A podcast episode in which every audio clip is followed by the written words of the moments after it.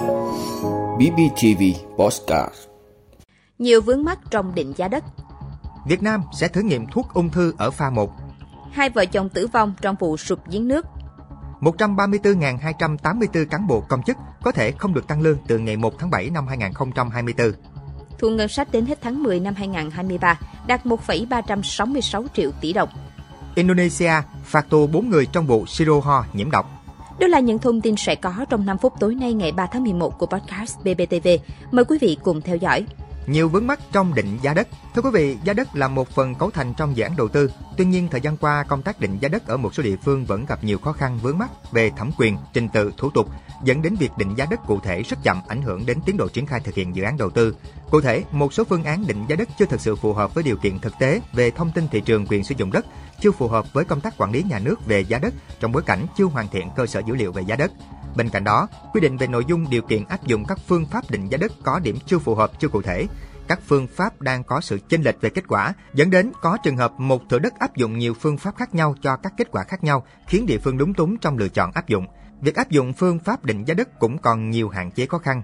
Với địa phương đang phát triển như Bình Phước, những vướng mắc trong công tác định giá đất đang gây ra những hạn chế trong khơi thông nguồn lực đất đai, thúc đẩy các dự án đầu tư, ảnh hưởng đến công tác thu ngân sách và quá trình phát triển kinh tế xã hội của tỉnh.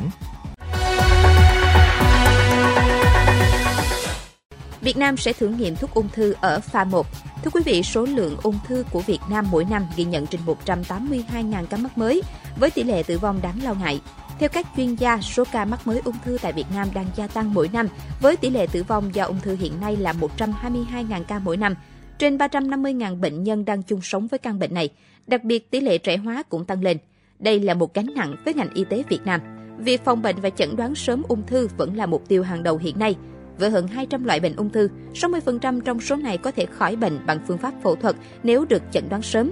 Không chỉ vậy, tại Việt Nam đã ứng dụng thành công phẫu thuật nội soi robot điều trị triệt căn các bệnh ung thư, dạ dày, phổi, đại trực tràng. Hiện ung thư vẫn là gánh nặng bệnh tật rất lớn, ảnh hưởng nguồn lực lao động xã hội, sự phát triển kinh tế đất nước. Vì vậy, việc phòng bệnh và chẩn đoán sớm ung thư vẫn là mục tiêu hàng đầu hiện nay. Hai vợ chồng tử vong trong vụ sụp giếng nước. Thưa quý vị, ngày 3 tháng 11, ông Nguyễn Văn Thế, bí thư đảng ủy xã Vạn Ninh, huyện Quảng Ninh, tỉnh Quảng Bình cho biết đã có hai người tử vong do sụp giếng nước tại địa phương. Nạn nhân là bà TNL sinh năm 1963, cùng chồng là DH sinh năm 1964, tên viết tắt, trú ở thôn Nam Hải.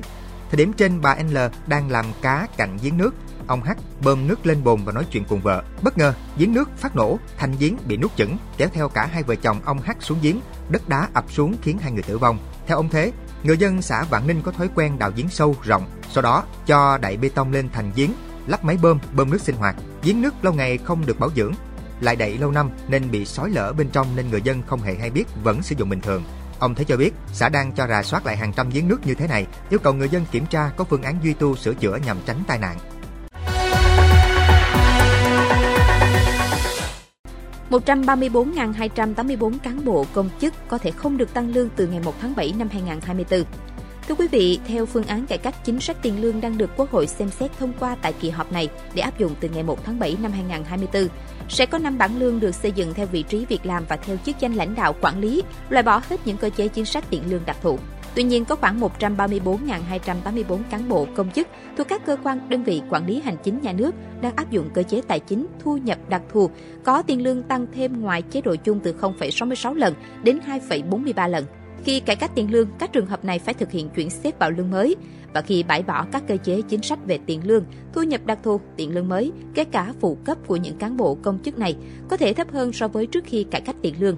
Bộ Nội vụ cho biết qua rà soát có 36 cơ quan đơn vị của một số ngành không còn được hưởng chính sách lương đặc thù.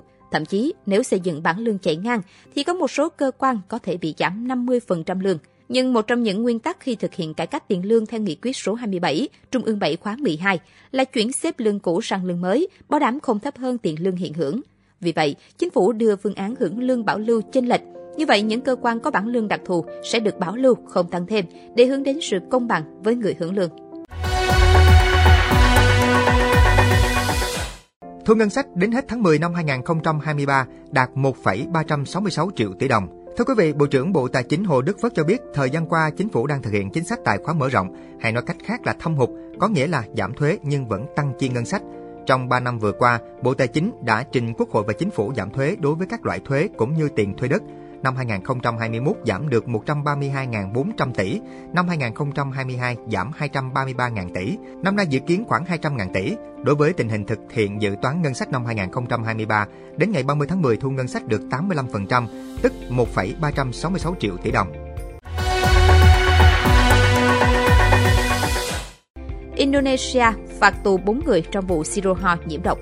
Thưa quý vị, một tòa án ở Indonesia đã phạt tù giám đốc điều hành và ba lãnh đạo khác của Afi Pharma, công ty sản xuất siro ho nhiễm độc khiến hơn 200 trẻ em tử vong hồi năm ngoái.